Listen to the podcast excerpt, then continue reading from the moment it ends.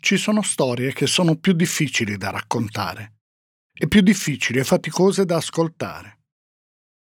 Sono difficili da raccontare perché è quasi impossibile mantenere le distanze e sono difficili da ascoltare perché ci sono cose che sembrano troppo, che sono davvero troppo. Una sera, all'ora di cena, due uomini, uno con un passamontagna e l'altro con un casco integrale, entrarono in una casa Presero un bambino di 17 mesi da un seggiolone e lo portarono via. È la storia di quello che venne definito un sequestro anomalo, in cui non era chiaro, almeno all'inizio, che cosa i sequestratori volessero dalla famiglia del bambino e se davvero volevano qualcosa. Molti hanno detto e scritto a posteriori che se c'è qualcosa che rappresenta il male, che lo racconta, è proprio questa storia. Di sicuro è una vicenda nella quale è impossibile trovare un senso di umanità in chi commise quel delitto, un sentimento di solidarietà e comprensione verso gli altri. È una storia impossibile da accettare e difficile da comprendere. Anche per questo le indagini furono all'inizio estremamente complesse, perché per indagare su un sequestro è necessario innanzitutto individuare lo scopo di quel sequestro. E in questo caso lo scopo, l'obiettivo, sembrava incomprensibile. Chi preparò e compì quel delitto eseguì un piano feroce, ma anche raffazzonato e stupido. Un luogo comune ripete spesso che la criminalità, soprattutto quella organizzata, non colpisce i bambini. Non è mai stato vero. L'11 gennaio 1996 il mafioso Giovanni Brusca, della Cosca dei Corleonesi, uccise e poi sciolse nell'acido Giuseppe Di Matteo, 14 anni, figlio di un collaboratore di giustizia. L'aveva sequestrato e tenuto segregato per 25 mesi. La storia italiana di sequestri di persona con bambini come vittime è lunga. Il 9 dicembre 1963 Paolo Ratti, 8 anni, figlio di un industriale di Milano, venne sequestrato. La polizia lo liberò nella stessa giornata. Nel 1973 a Bergamo venne sequestrato un bambino di 8 anni, Mirko Panattoni, rilasciato dopo più di due settimane di prigionia e il pagamento di 300 milioni di lire. I sequestratori non sono mai stati individuati. Nel gennaio del 1975 venne sequestrato a Roma Francesco Fabio Misto, un bambino di 7 mesi. Fu ritrovato due giorni dopo in un albergo di Pomezia. Nel 1976 vennero rapiti Vincenzo Guida di 16 mesi a Napoli e Sara Domini Geloso di 4 anni ad Alassio, in provincia di Savona. Entrambi furono liberati dopo il pagamento di un riscatto. Una bambina di 17 mesi, Elena Luisi, venne sequestrata nel 1983 a Lugliano di Lucca. Fu liberata dopo 40 giorni. Venne pagato un riscatto di 5 miliardi di lire. Il 15 gennaio 1992 venne sequestrato in Sardegna Farouk Hassan, 7 anni, figlio del gestore di un grande albergo a Porto Cervo. Fu tenuto sei mesi in una grotta sul Montalbo, vicino a Lula, in provincia di Nuoro. Per convincere la famiglia che il bambino era vivo e che i sequestratori facevano sul serio, gli venne tagliato un pezzo d'orecchio, inviato poi al padre. Per il riscatto vennero pagati 5 miliardi e 300 milioni di lire. Il più lungo sequestro di un bambino durò 17 mesi.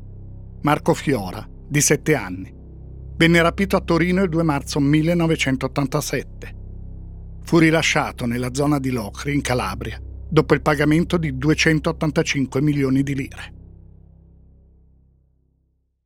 La stagione dei sequestri di persone in Italia è stata lunga e violenta. Tra il 1969 e il 1999 in Italia ci furono 671 sequestri, alcuni multipli. Furono rapiti 564 uomini e 130 donne. Alcune decine erano bambini o adolescenti. Il numero più alto di sequestri avvenne nel 1977, con 75 rapimenti. La regione con il maggior numero di persone rapite è stata la Lombardia con 158 sequestri, seconda la Calabria con 128. Dei 694 rapiti, 80 sono morti o sono stati uccisi. mentre erano detenuti dai sequestratori. Nella legislazione italiana il sequestro di persone a scopo di rapina o di estorsione era inizialmente regolato dall'articolo 630 del codice penale, che diceva che il sequestro come mezzo di realizzazione di un'estorsione per conseguire per sé o per altri un ingiusto profitto come prezzo della liberazione era punito con la reclusione da 8 a 15 anni. Nel 1974 la pena fu aumentata da 10 a 20 anni poi nel 1978 da 25 a 30 anni. Fu una legge del 1991, la numero 82, a introdurre le norme che hanno portato all'esaurirsi o almeno a ridursi drasticamente del fenomeno. La legge stabilisce il sequestro dei beni appartenenti alla persona sequestrata, al coniuge e ai parenti affini conviventi e anche il sequestro dei beni di altre persone se esiste il fondato motivo che quei beni vengano usati direttamente o indirettamente per far conseguire agli autori del delitto il prezzo della liberazione della vittima. È una legge che impedisce quindi il pagamento di riscatti. Se i sequestratori non possono essere pagati, viene meno anche il motivo per cui il sequestro viene messo in atto. Ed è anche per questo, anche se non solo per questo, che la storia di cui parliamo sembrò subito anomala, strana, quasi fuori dal tempo, appartenente a un'Italia che sembrava ormai lontana. Il 2 marzo 2006 Tommaso Nofri, 17 mesi, che in casa era chiamato Tommy, venne sequestrato nel luogo dove viveva con la madre, il padre e il fratello di 7 anni. Accadde a Casalbaroncolo, una frazione di Parma. Per molti giorni quel sequestro risultò incomprensibile e tante domande non hanno mai avuto una risposta. Iniziò tutto con la sparizione di un cane. Con quello che sembrava un cortocircuito, proseguì con sospetti sulla famiglia del bambino, con ipotesi fatte dai media senza che ci fossero elementi concreti. Finì nel modo peggiore possibile.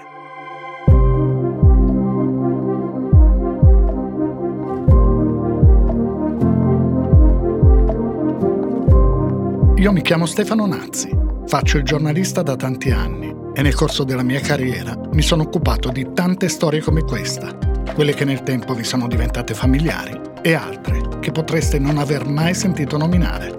Storie di cronaca, di cronaca nera, di cronaca giudiziaria. Il podcast che state ascoltando si intitola Indagini ed è prodotto dal Post. Vi racconterò ogni mese, una volta al mese, una di queste storie tentando di mostrare non tanto il fatto di cronaca in sé, il delitto in sé, bensì tutto quello che è successo dopo, il modo in cui si è cercato di ricostruire la verità, le indagini giudiziarie e i processi, con le loro iniziative, le loro intuizioni e i loro errori, il modo in cui le indagini hanno influenzato la reazione dei media e della società e il modo in cui i media e la società hanno influenzato le indagini.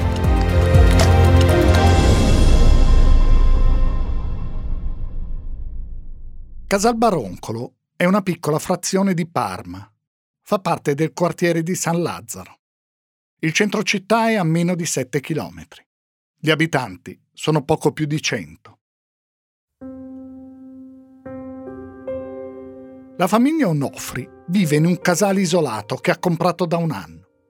Sono quattro persone.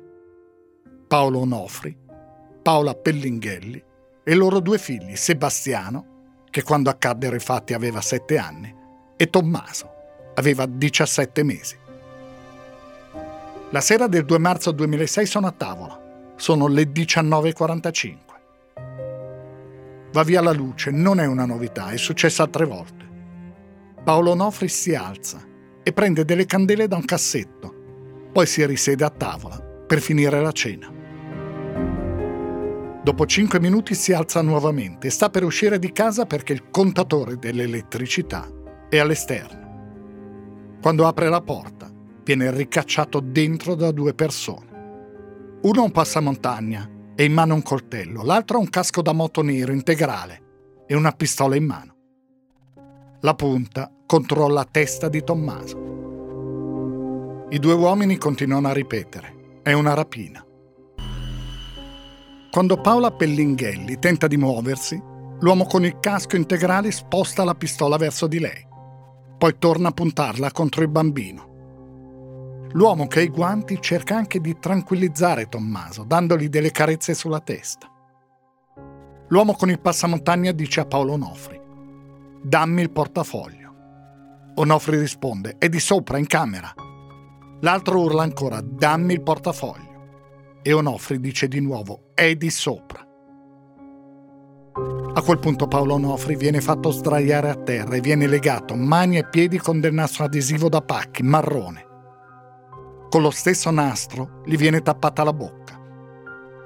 Quel nastro rappresenterà l'errore più grande dei due criminali. Paola Pellinghelli prende allora il suo portafogli, lo apre e consegna 150 euro all'uomo con il passamontagna. Sebastiano il fratello di Tommaso, sentito in questura quella sera stessa alle 22.45, in audizione protetta, cioè in presenza dello psicologo, racconta che poi hanno legato per i piedi lui e la madre. L'uomo che li aveva legati aveva avuto difficoltà a prendere il nastro adesivo per il bordo e a srotolarlo. Mentre lo faceva, il racconto di Sebastiano, urlava all'altro uomo: Vallo a prendere, vallo a prendere. Paola Pellinghelli dirà poi che erano stati legati in malo modo. L'uomo con il casco, disse Sebastiano Nofri, aveva spento tutte le candele con la punta della pistola, lasciandone accesa solo una. Sebastiano disse che non aveva sentito rumore di auto arrivare e che entrando i due avevano sporcato molto in terra. Disse anche che quello con il casco era calmo, tranquillo mentre l'altro, con il passamontagna, disse Sebastiano, era cattivo come un rospo. I due uomini se ne vanno. Paolo Nofri è il primo a liberarsi, poi libera la moglie e infine Sebastiano. Quando erano ancora a terra, si erano accorti che Tommaso non piangeva più. Una volta liberi, vedono che il bambino non è nel seggiolone. Paola Pellinghelli prende il telefono e corre fuori dalla casa. Chiama la polizia, poi passa il telefono al marito. Dirà poi di aver avuto la sensazione in quel momento che non avrebbe mai più rivisto suo figlio Tommaso.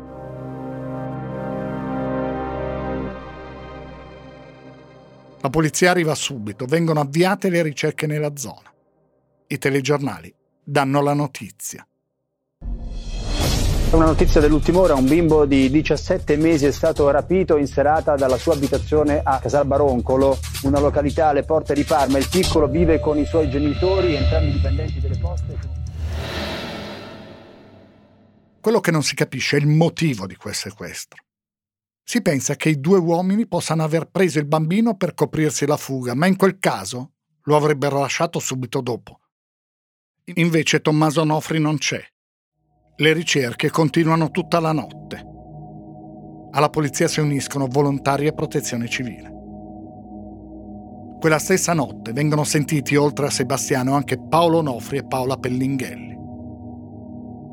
C'è un particolare che aumenta, se possibile, l'angoscia.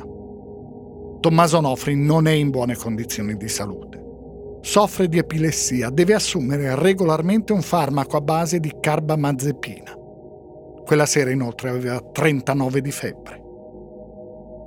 Il giorno dopo i genitori si rivolgono direttamente in televisione alle persone che hanno preso il bambino. È Paolo Nofri a parlare e a mostrare in video il farmaco. Mia moglie e io eravamo abituati a somministrarlo a Tommaso tramite una siringa priva di ago che il bambino chiamava Mommo. Questo particolare è molto importante perché dare il mormo al bambino usando questo linguaggio può tranquillizzarlo. Grazie.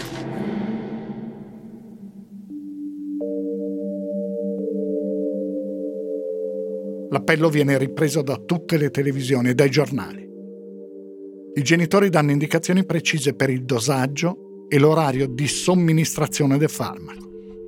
Chiedono anche che a Tommaso venga data la tachipirina per la febbre.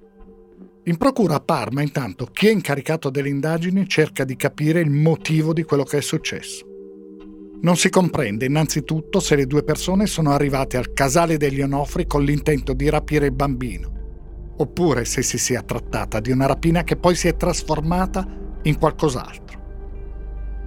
Non si capisce il disegno, l'obiettivo, lo schema, se c'è uno schema. I due uomini, a parte i 150 euro presi a Paola Pellinghelli, non hanno portato via nulla. E se è stato un sequestro, qual è lo scopo?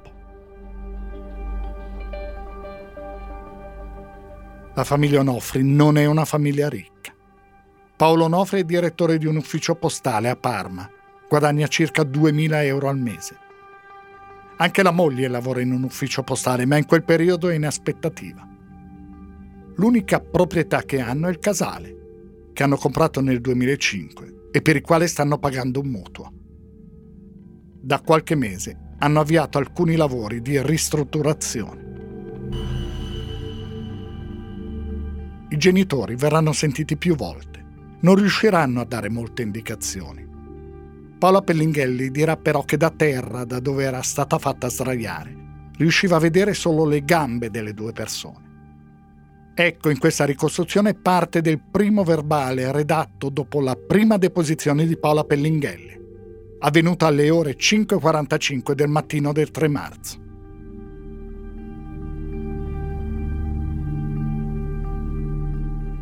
Nel corso dell'anno 2005 io e mio marito abbiamo acquistato l'abitazione di via Casalbaroncolo numero 27 per la somma di 265.000 euro di cui 200.000 ottenuti tramite mutuo postale e altri 65.000 dati da una zia a Paolo nel corso del mese di maggio 2005. A dicembre scorso la zia di Paolo è deceduta e ha lasciato in eredità a Paolo, sua sorella Anna e la loro cugina Maria Luisa dei beni. Inoltre Paolo è proprietario dell'appartamento in Parma nel quale abbiamo abitato fino al maggio 2005. Io non possiedo nessuna proprietà all'infuori della casa di Casalbaroncolo. Ritengo che i due individui che ci hanno aggredito non fossero interessati ai soldi, ma solo a prelevare il piccolo Tommaso. Tommaso è affetto da epilessia e per questo motivo ha necessità di prendere a intervalli regolari delle medicine. Temo seriamente per lui perché la mancata somministrazione dei farmaci potrebbe causargli delle crisi, anche in considerazione del fatto che aveva 39 di febbre. Non so trovare nessuna plausibile giustificazione al grave gesto che abbiamo subito. Non siamo persone a cui poter chiedere un riscatto, non abbiamo disponibilità economiche considerevoli. Non abbiamo mai ricevuto minacce. Sentendo parlare il rapinatore ho avuto l'impressione che fosse italiano, forse di origine meridionale. Mio marito mi ha detto che l'inflessione poteva essere calabrese o siciliana, io non so riconoscere i vari dialetti. Né io né mio marito siamo soliti uscire a cena per nostro conto. Da quando è nato Tommaso, con i problemi che ha, non siamo nemmeno più andati a mangiare una pizza in famiglia. Da quando nell'anno 2002 ho subito una rapina all'ufficio postale di Pastorello, ho vissuto una crisi depressiva viene presto esclusa l'ipotesi della rapina. Dei ladri avrebbero portato via altro e non si sarebbero limitati ai 150 euro. Ecco cosa disse il procuratore capo di Parma, Gerardo La Guardia. Di un sequestro a scopo di estorsione, però, o anche per una vendetta. Però non ci sono elementi precisi in merito. L'ipotesi che viene fatta è che il bambino sia stato rapito, forse su commissione, a scopo di estorsione e che l'obiettivo del sequestro sia legato all'attività di Paolo Onofri. Non viene escluso che si tratti anche di un rapimento per vendetta. Ma vendetta per cosa? Nella sua deposizione, Paolo Onofri ha spiegato qual è la sua situazione economica e ha parlato della ristrutturazione del casale. Percepisco uno stipendio inferiore a 2.000 euro al mese e mia moglie, che è impiegata presso l'ufficio postale di San Prospero, percepisce uno stipendio di poco superiore a 1.000 euro al mese. Le mie condizioni non sono tali da lasciare supporre che le persone che mi hanno sequestrato il bambino possano chiedere un riscatto in cambio della sua liberazione. Ho fatto effettuare diversi lavori di ristrutturazione nell'immobile che ho comprato, che hanno comportato una spesa di circa 30.000 euro che ho regolarmente pagato alle imprese. Alcune persone, che avevo incaricato di effettuare i lavori, sono state poi allontanate, in quanto i lavori effettuati non erano di mio gradimento, ma comunque sono state regolarmente pagate e con le predette persone non si sono creati dissapori. Faccio presente che non ho il vizio del gioco, non uso stupefacenti, non ho relazioni extraconiugali e nemmeno ho preso soldi in prestito da usurai. Non conosco i nomi di coloro che hanno effettuato i lavori di ristrutturazione in quanto mi sono rivolto al mio amico Pasquale Barbera, che abita in Borgo del Naviglio. Per come si sono svolti i fatti, presumo che i due malviventi siano penetrati nella mia abitazione con il solo scopo di rapire mio figlio. Voglio precisare inoltre che sabato scorso il mio cane è scomparso. Non che fosse un cane da spaventare la gente, ma abbaiava intensamente appena notava persone estranee. Non ho subito minacce di alcun genere e nemmeno sto subendo ritorsioni per dispetti o sgarri fatti a qualsivoglia. Non mi spiego perché non abbiano rubato le chiavi delle nostre autovetture, non abbiano rubato i nostri cellulari e staccato il cavo del telefono fisso per avere un margine di tempo maggiore. Non so spiegarmi il motivo per cui mio figlio sia stato rapito, ma mi sento di escludere che sia per costringermi a fare qualcosa in funzione dei miei incarichi direzionali apre un fascicolo d'indagine la DDA di Bologna, la Direzione Distrettuale Antimafia. La DDA è una sezione presente nei tribunali dei 26 distretti di Corte d'Appello italiani. È competente nelle indagini su delitti della criminalità organizzata, delitti mafiosi o terroristici. È stata istituita con una legge del 1991 anche grazie a Giovanni Falcone, che pose il problema della difficile comunicazione tra varie procure nelle indagini sulla mafia. Le direzioni distrettuali antimafia sono coordinate a livello nazionale dalla DNAA, Direzione Nazionale Antimafia e Antiterrorismo. Sono incaricati delle indagini i sostituti procuratori Lucia Musti e Silverio Piro. Ecco cosa disse Lucia Musti della prima fase delle indagini durante una ricostruzione realizzata nella serie di documentari Delitti di Sky.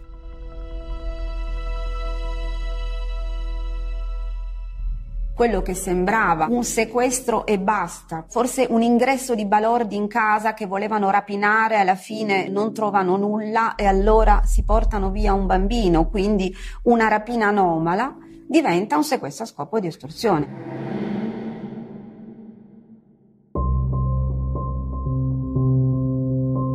Gli Onofri segnalano anche che due giorni prima del rapimento del bambino è scomparso il cane di famiglia, un meticcio di nome Toby. Gli inquirenti ipotizzano che la scomparsa sia legata in qualche modo al rapimento del bambino. Alcuni giornali riportano anche la tesi che l'aver fatto scomparire il cane fosse un primo segnale di avvertimento dato alla famiglia. Il cane verrà ritrovato qualche giorno dopo, in un comune vicino. Alla famiglia Onofri non arriva nessuna richiesta di riscatto. Se è un sequestro con scopo di estorsione, perché nessuno chiede denaro? Quattro giorni dopo il rapimento arriva in realtà una telefonata. Arriva la trasmissione Chi l'ha visto. È un uomo che sostiene di aver notato sul greto del fiume Taro, non lontano da Casal Baroncolo, alcuni indumenti da bambino, un pannolino, un flacone di medicinale. Non ha avvertito i carabinieri, ma ha chiamato la trasmissione. La segnalazione viene comunque immediatamente girata alla polizia giudiziaria. Gli indumenti vengono raccolti, ma non sono quelli di Tommaso Onofri. C'è qualcuno tra gli investigatori che non crede alla famiglia. Un dirigente della squadra mobile di Parma scrive nella sua relazione Durante la fase di sopralluogo si è constatato che sul davanzale della finestra veniva notato un orologio da polso di marca Rolex di apparente ingente valore. Venivano notati altresì su di un mobile della cucina i telefoni cellulari degli Onofri, nonché le chiavi dell'autovettura Honda di recente immatricolazione, di proprietà di Onofri Paolo, tutti oggetti ignorati dagli autori del reato. Atteggiamento questo alquanto inusuale per dei rapinatori. Lo stesso dirigente di polizia scrive poi che le indagini finora svolte sembrano escludere che nell'abitazione dei coniugi Onofri, nella serata del 2 marzo 2006, sia stata consumata una rapina. Il dirigente evidenzia le modeste, palesi condizioni dell'abitazione indicative di ridotte disponibilità economiche della famiglia. Dice la relazione i rapinatori non hanno effettuato un controllo al piano di sopra, dove Onofri aveva detto di avere del denaro. e dei reali rapinatori non avrebbero avuto nessuna necessità di portare con sé un bimbo di 17 mesi, bisognoso di cure, come a loro manifestato dalla mamma, che poteva solo rappresentare un ostacolo nella fuga. Nel documento è anche scritto che sono poco credibili le dichiarazioni delle parti offese circa l'interruzione della luce durante la commissione del fatto criminoso. Gli immediati accertamenti hanno consentito di escludere qualsiasi manomissione dell'impianto elettrico. Né è possibile ritenere che terze persone potessero individuare l'unica presa esterna all'appartamento. La conclusione della relazione è secca. Escluse le ipotesi della rapina e del sequestro di persona a scopo di estorsione, nonché priva di qualsiasi credibilità quella del sequestro a scopo di vendetta, non resta che percorrere, almeno a livello di seria ipotesi investigativa, l'unica altra residua, quella dell'omicidio avvenuto all'interno della famiglia, con conseguente soppressione del piccolo Tommaso. È un'ipotesi investigativa, è solo quello. Sapendo come sono andati poi i fatti, appare assurda, ma allora era una tesi che in qualche modo doveva essere presa in considerazione.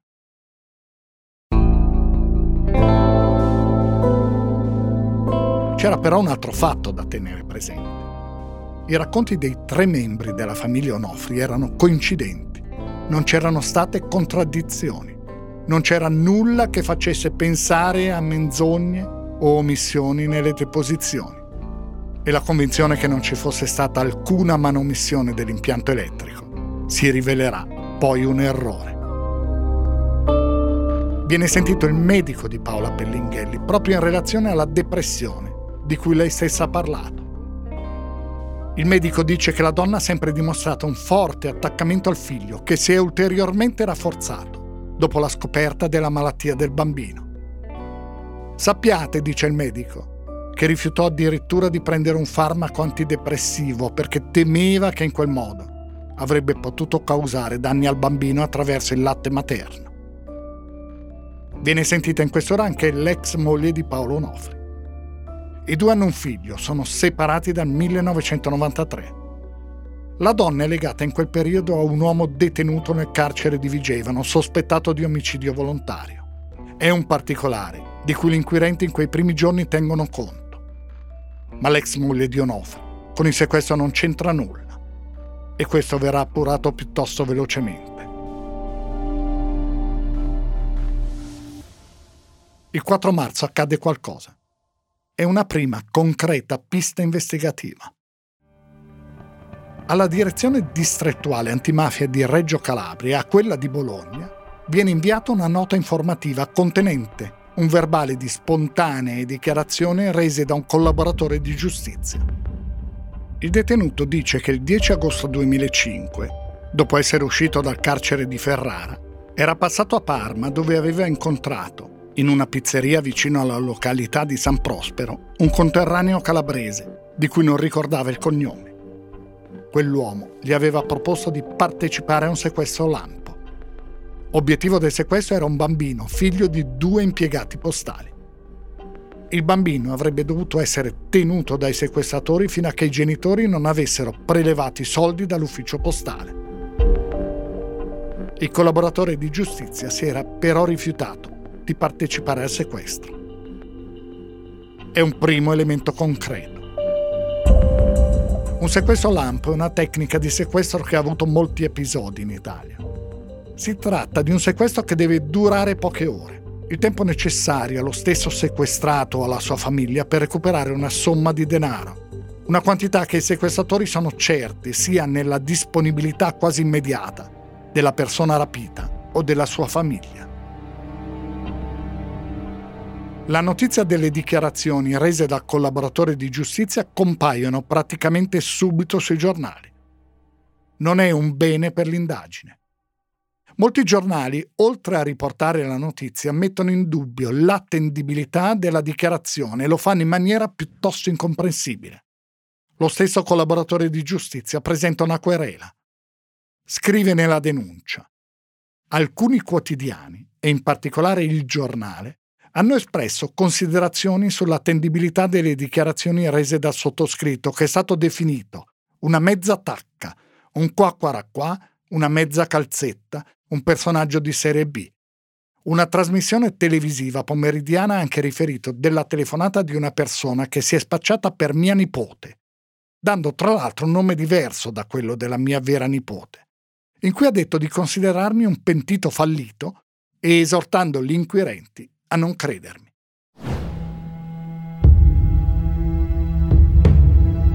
Fatto sta che le dichiarazioni di quel collaboratore di giustizia, come si scoprirà, indicano agli inquirenti una strada sensata e logica. In questura viene anche convocato Pasquale Barbera. È l'uomo a cui Paolo Nofri ha chiesto di gestire i lavori di ristrutturazione del casale. Il colloquio con i funzionari della polizia giudiziaria è breve. Barbera spiega di essere il titolare di una ditta che opera nel settore dell'edilizia e che conosce Paolo Nofri da molto, da quando entrambi lavoravano a Parma vendendo prodotti Herbalife. Spiega che un anno prima, nel marzo del 2005, Onofri l'ha incaricato di effettuare lavori di ristrutturazione nella casa che aveva appena acquistato. Lui a sua volta aveva poi affidato parte dei lavori a diversi artigiani della zona. In questa sede dice per quanto posso ricordare, elenco i nominativi delle persone che hanno effettuato i lavori edili e idraulici. Non ho mai appreso discussioni di Onofri con chi effettuava i lavori, anche perché era solito raccontarmi tutto circa le attività edilizie. Barbera a quel punto fa un elenco di nomi. Il giorno dopo accade ancora qualcosa che sembra importante per le indagini. Il telefono di Paolo Onofri è sotto controllo così come lo sono quelli di decine di altre persone in qualche modo legate alla famiglia. Disse la pubblico ministero Lucia Musti. Nell'indagine del piccolo Tommaso, io in meno di un mese ho emesso 250 decreti di intercettazione telefonica, cioè un numero veramente esagerato che alcune procure della Repubblica ehm, realizzano in un anno di lavoro. Abbiamo ambientalizzato e intercettato in primo luogo anche i genitori di Tommaso, proprio perché non si riusciva a capire concretamente che cosa si volesse in cambio dai genitori di Tommaso.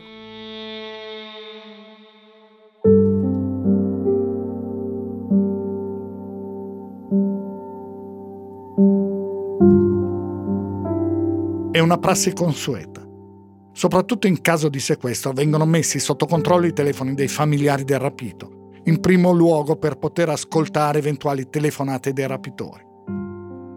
Il 4 marzo alle 13, quando Paolo Nofri nel cortile della questura di Parma riceve una telefonata da Pasquale Barbera.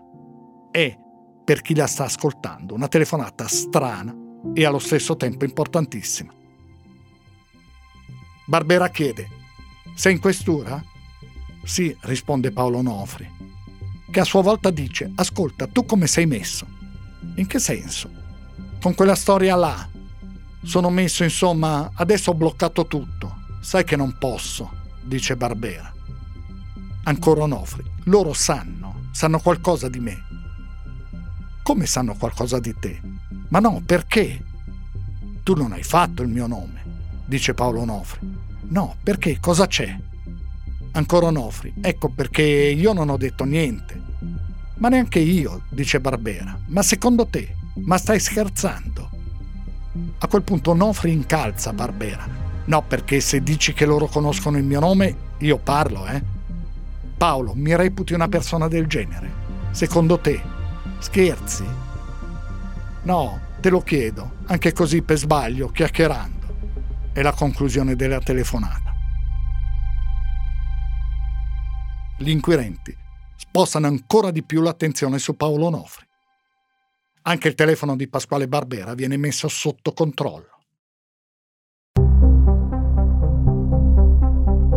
Nella notte tra 4 e 5 marzo viene intercettata una telefonata fatta dalla linea fissa.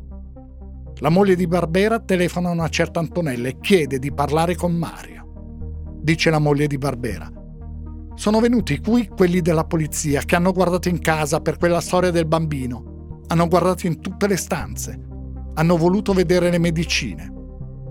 Ti passo Mario, dice Antonella. Ciao Mario, scusa l'orario, mi ha detto Pasquale di chiamarti. Ah, risponde Mario. Ancora la moglie di Barbera. Non lo so, avranno pensato che l'avessimo noi, forse. Boh. Non lo so, va bene, dai, risponde Mario. E la moglie di Barbera. Va bene, dai, almeno così lo sai. Dopo questa telefonata vengono messi sotto controllo i telefoni di Mario Antonella. Sono Mario Alessi e sua moglie, Antonella Conserva. La coppia ha un figlio che soffre di una patologia cardiaca congenita. Mario Alessi è una delle persone che ha eseguito lavori di ristrutturazione nel casale degli Onofri. In quei primi giorni Paolo Onofri aveva chiesto alla polizia di indagare sugli operai stranieri che avevano lavorato in casa sua. Dopo quelle telefonate Barbera viene chiamato nuovamente in questura. Spiega la telefonata avuta con Onofri e si apre così una pista investigativa. Barbera dice che tempo prima era stato contattato da Mario Alessi che gli aveva proposto un affare. Un gruppo di slavi, la nazionalità precisa non venne indicata, l'aveva contattato perché gli aiutasse a trasferire una cifra ingente di denaro in una banca tedesca di San Marino. Gli slavi possedevano un'azienda petrolifera e i soldi provenivano dalla vendita di barili di petrolio in nero. I soldi sarebbero serviti poi per acquistare immobili a San Marino, che sarebbero stati quindi rivenduti. In pratica, un'operazione di pulizia di denaro sporco. Il compito di Alessia Barbera era quello di aprire numerosi conti correnti dove depositare poi il denaro. In cambio avrebbero ottenuto un compenso pari al 2% della somma totale.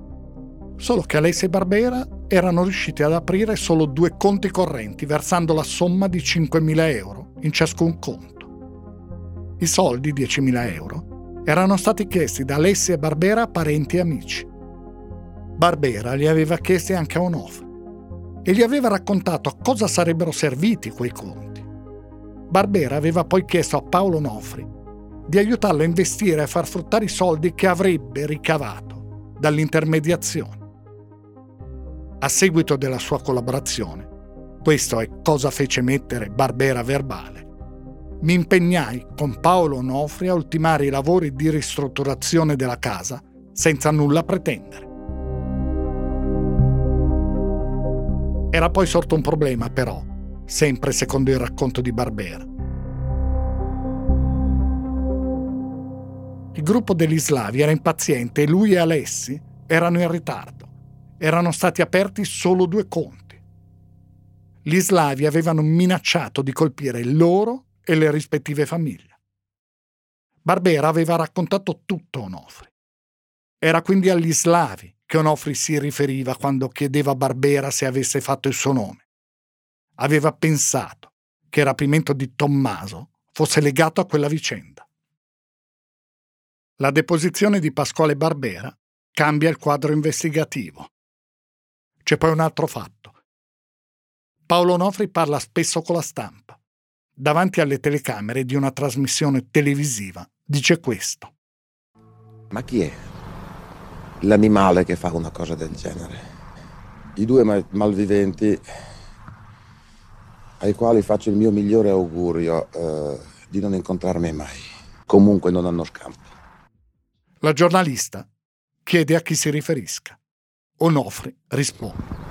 Mm, situazioni, cose. L'idea che si fanno giornali e televisioni che Paolo Onofri stia mandando un messaggio a qualcuno. Disse la pubblico ministero Musti. Sicuramente il papà di Tommaso è stato oggetto di particolare attenzione, aveva una personalità molto forte, tendeva sempre ad assumere il ruolo di leader. Nel rispondere alle nostre domande sembrava quasi che volesse condurre lui l'interrogatorio. Paola Pellinghelli di quella faccenda non sapeva assolutamente nulla. Disse poi che quando la storia venne fuori riceveva da marito risposte vaghe. Disse, è ovvio che dei dubbi vengono eravamo disuniti. A pochi giorni dal rapimento, attorno al 7 marzo, gli inquirenti hanno quindi puntato l'attenzione su alcuni nomi. in particolare quelli di Pasquale Barbera e Mario Alessi. Considerano sospetti però anche i comportamenti e le parole di Paolo Nofri. Sta per succedere però anche altro. La polizia giudiziaria scopre che Paolo Nofri ha a disposizione a Parma uno scantinato in cui ha fatto fare alcuni lavori di ristrutturazione a Pasquale Barbera. In quello scantinato ci sono un divanetto, un tavolo, una sedia e un computer.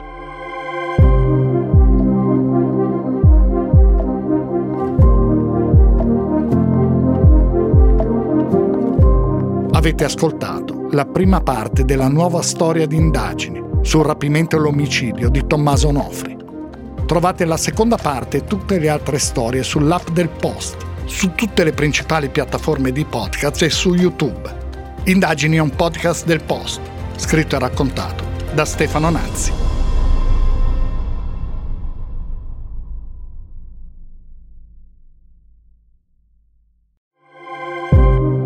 Prima di salutarvi vorrei raccontarvi che sono aperte le iscrizioni alle 10 lezioni sui podcast. 10 incontri online per chi vuole capire meglio come funzionano i podcast, dall'idea alla pubblicazione. Ci sarò anche io per spiegare come si fa un podcast come indagini e ci saranno altri autori e producer del post e alcuni ospiti. Ci si può iscrivere fino al 27 maggio. Le lezioni cominceranno il giorno dopo. Trovi altre informazioni sul post o scrivendo a scuola chiocciola il post.it.